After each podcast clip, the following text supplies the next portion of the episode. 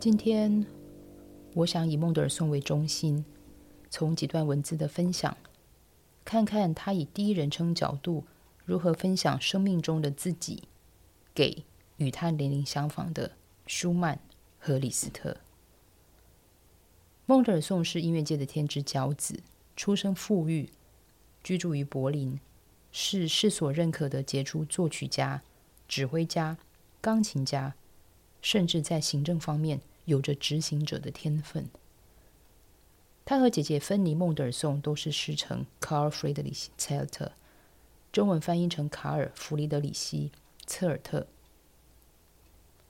老师策尔特对巴赫音乐非常的热爱，他教导孟德尔颂一个音乐上的信念，就是音乐能表达感情，展现心灵状况。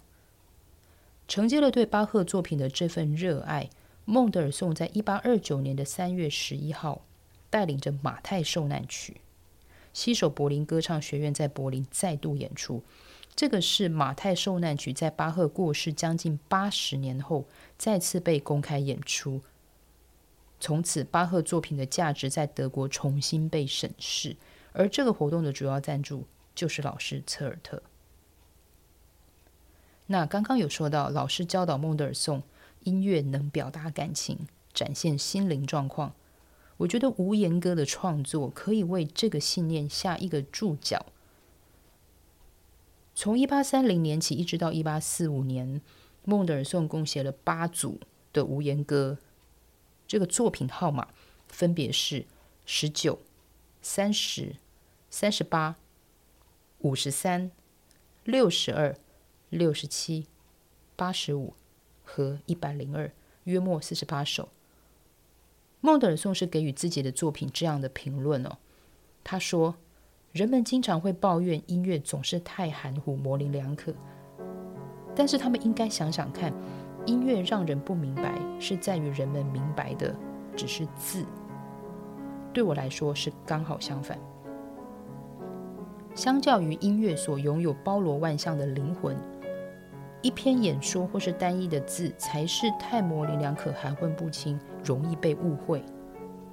对我来说，音乐所能表达的想法，只要是我爱的，都不用非限定在字上。如果你问我，我在写无言歌时在想什么，我会说，那就是一首歌。如果我恰巧在心中有些什么特别的字，想放在某些曲子。我完全不会借由他们来告诉任何人，因为一样的字会因人而异，不能用来解释同一件事。只有歌曲才能诉说同一件事，且能唤醒不一样的人，却有同样的共鸣。感情不是只能用同样的字来表达的。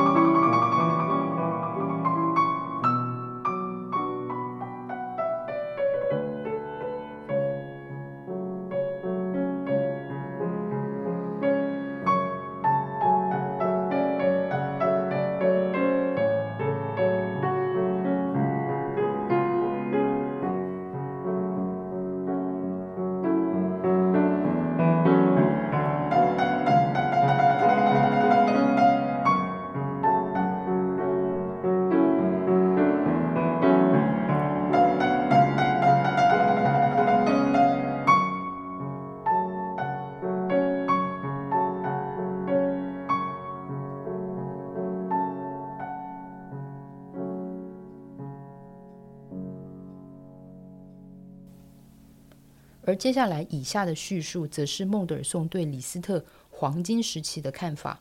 我觉得可以感受到孟德尔颂在个性当中的那份中肯，即使有自己的想法，也会先看到对方的长处。他是这样说的：“李斯特弹奏非常大师，他细腻的音乐感情从他指尖唱出，真的令我欣赏。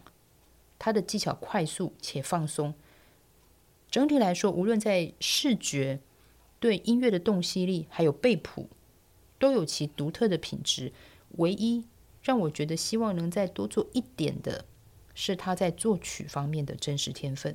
我是指原创这件事。他弹奏出来的作品不是完全能打动我，即使是经过他自己的判断，在我心里总觉得不够正确。李斯特的演奏很直接，充满野性与冲动，就如同预期一位天才的出闸，但我看不到真实的原创。那种我很自然对一位天才的期待，在我自己觉得啦，我觉得这段叙述，孟德尔颂点出了他对李斯特在原创以及改编曲作品的想法。一八四七年，孟德尔颂过世哦，这件事情对舒曼夫妇来说是个生命支柱崩塌的一年，也可以说是失去在生活中理解。并给予支持的知己。孟德尔颂从一八三五年就接掌了莱比锡布商大厦管弦乐团的首席指挥，也就是音乐总监的这个职位，一直到他病逝。在一八四二年的时候，他安排生性比较不擅长与人互动的舒曼到他创建的莱比锡音乐学校任教，而在一八四七年。他的姐姐芬妮·孟德尔颂才刚刚成为克拉拉·舒曼在柏林巡演时所结交的知己，但是很不幸哦，芬妮·孟德尔颂在五月的一场演出，在弹钢琴的时候不知倒地，不到四个小时就因为脑溢血过世。这件事情当然对深爱姐姐的孟德尔松也是个很大很大的打击，只是没有想到在同年底的十一月四号。